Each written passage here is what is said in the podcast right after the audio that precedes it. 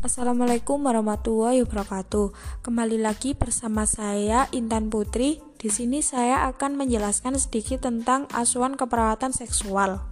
Seksual sendiri yang dengan yang diartikan yaitu bagian-bagian penting identitas individu. Seks adalah inti siapa kita, kesejahteraan emosi kita dan kualitas hidup kita. Semua orang memiliki potensi untuk mengalami seksualitas secara positif dan mengekspresikan seksualitas mereka dengan senang. Yang selanjutnya yaitu pengkajian keperawatan. Pengkajian perawat adalah pemikiran dasar dari proses keperawatan yang bertujuan untuk mengumpulkan informasi, akal atau data tentang klien agar dapat mengidentifikasi, mengenali masalah-masalah, kebutuhan kesehatan, dan keperawatan klien, baik fisik, mental, sosial, dan lingkungan. Pemeriksaan fisik yang pertama, beberapa riwayat kesehatan yang perlu dikaji fisik, misalnya berbagai informasi pada bagian sistem saraf, kardiovaskular, endokrin, dan genitourinaria. Yang kedua, pemeriksaan umum meliputi penampilan umum status mental. Yang ketiga, pengukuran tanda vital. Yang keempat, mengidentifikasi klien yang beresiko. Yang kedua, setelah pengkajian yaitu diagnosis keperawatan. Diagnosa keperawatan adalah suatu pernyataan yang menjelaskan respon manusia, status kesehatan atau resiko perubahan pola dari individu atau kelompok di mana perawat secara akuntabilitas dapat mengidentifikasi dan memberikan intervensi secara pasti untuk menjaga status kesehatan, menurunnya, membatasi, mencegah, dan merubahnya. Diagnosis keperawatan dibagi menjadi tiga. Yang pertama, disfungsi seksual berhubungan dengan gangguan struktur tubuh dibagi menjadi tiga. Trauma tulang belakang, rasa nyeri karena tidak cukupnya cairan vagina. Yang ketiga, efeknya koitus adanya serangan jantung. jantung.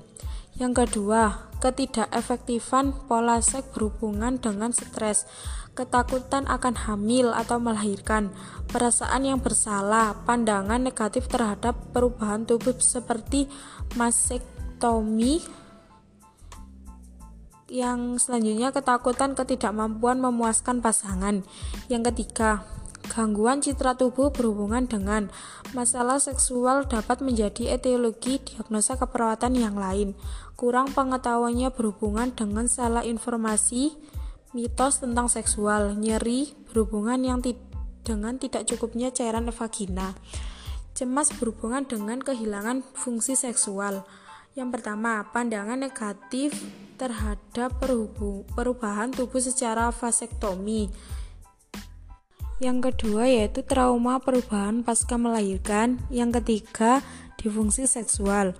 Yang selanjutnya setelah diagnosis keperawatan, perencanaan keperawatan. Tujuan yang akan dicapai terhadap masalah seksual yang dialami klien mencakup pertahankan dan perbaikan kesehatan seksual, tingkatkan pengetahuan tentang seksual dan kesehatan seksual. Perbaiki konsep kesadaran diri terhadap sikap dan keyakinan seksual.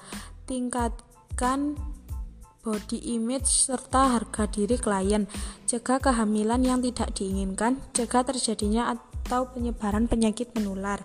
Yang selanjutnya yaitu intervensi. Intervensi adalah tindakan yang dirancang untuk membantu klien dalam beralih dan tingkat kesehatan saat ini yang diinginkan dalam hasil yang diharapkan.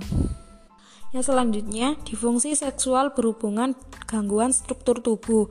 Tujuannya, setelah dilakukan tindakan keperawatan, diharapkan rasa trauma pada klien hilang dengan kriteria hasil trauma berkurang, rasa sakit akan cairan vagina yang berkurang hilang, memberikan pendidikan dan konseling tentang kebutuhan dan masalah seksual, mengurangi dorongan seksual, mencegah isolasi sosial terbuka.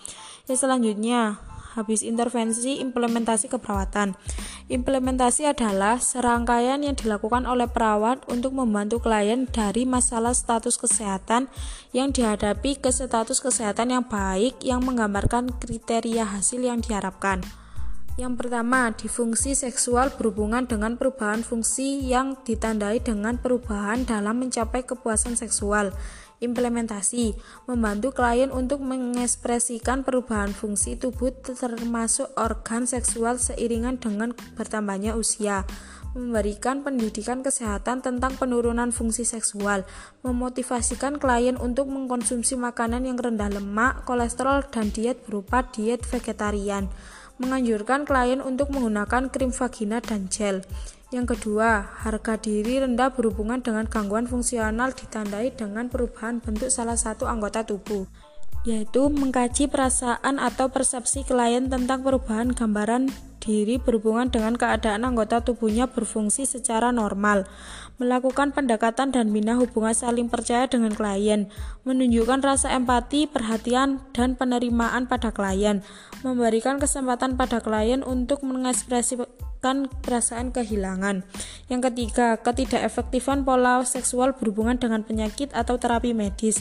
Yang pertama, mengkaji faktor-faktor penyebab dan penunjang meliputi nyeri, nafas pendek, keterbatasan suplai suplai oksigen, imobilisasi, kerusakan, dan invasi saraf perubahan hormonen memberikan informasi yang tepat pada klien dan pasangannya seperti digunakan kondom pada hubungan seks.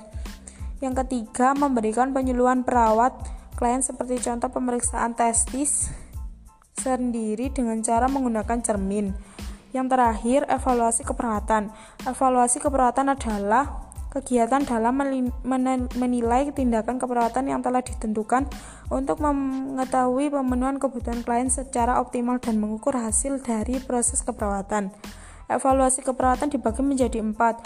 Klien mampu menghubungkan faktor-faktor fisik dan psikososial yang mengganggu fungsi seksual. Yang kedua, klien mampu berkomunikasi dengan pasangan tentang hubungan seksual dengan rasa nyaman. Yang ketiga, klien mengatakan kembali bahwa aktivitas seksual ada tah pada tahap yang memuaskan dirinya dan pasangannya. Yang keempat, klien dan pasangannya mengatakan keinginan dan hasrat untuk mencari bantuan dan terapis seks profesional. E, kesimpulannya adalah seksualitas mencakup bagaimana yang klien merasakan tubuhnya klien. Ketertarikan kan klien terhadap aktivitas seksual, kebutuhan Anda akan sentuhan atau bersenggama berhubungan badan, akan tetapi juga melakukan kegiatan-kegiatan non-seksual seperti berprestasi di, bagi, di berbagai bidang ilmu pengetahuan. Perkembangan seksualitas dimulai dari bayi baru lahir sampai individual itu meninggal. Gangguan pada seksualitas meliputi pedofilia, ekshibionisme, fetitisme, transvestisme, transseksualisme, dan, dan lain sebagainya. Sekian dari saya. Bila ada salah kata, saya mohon maaf. Wassalamualaikum warahmatullahi wabarakatuh.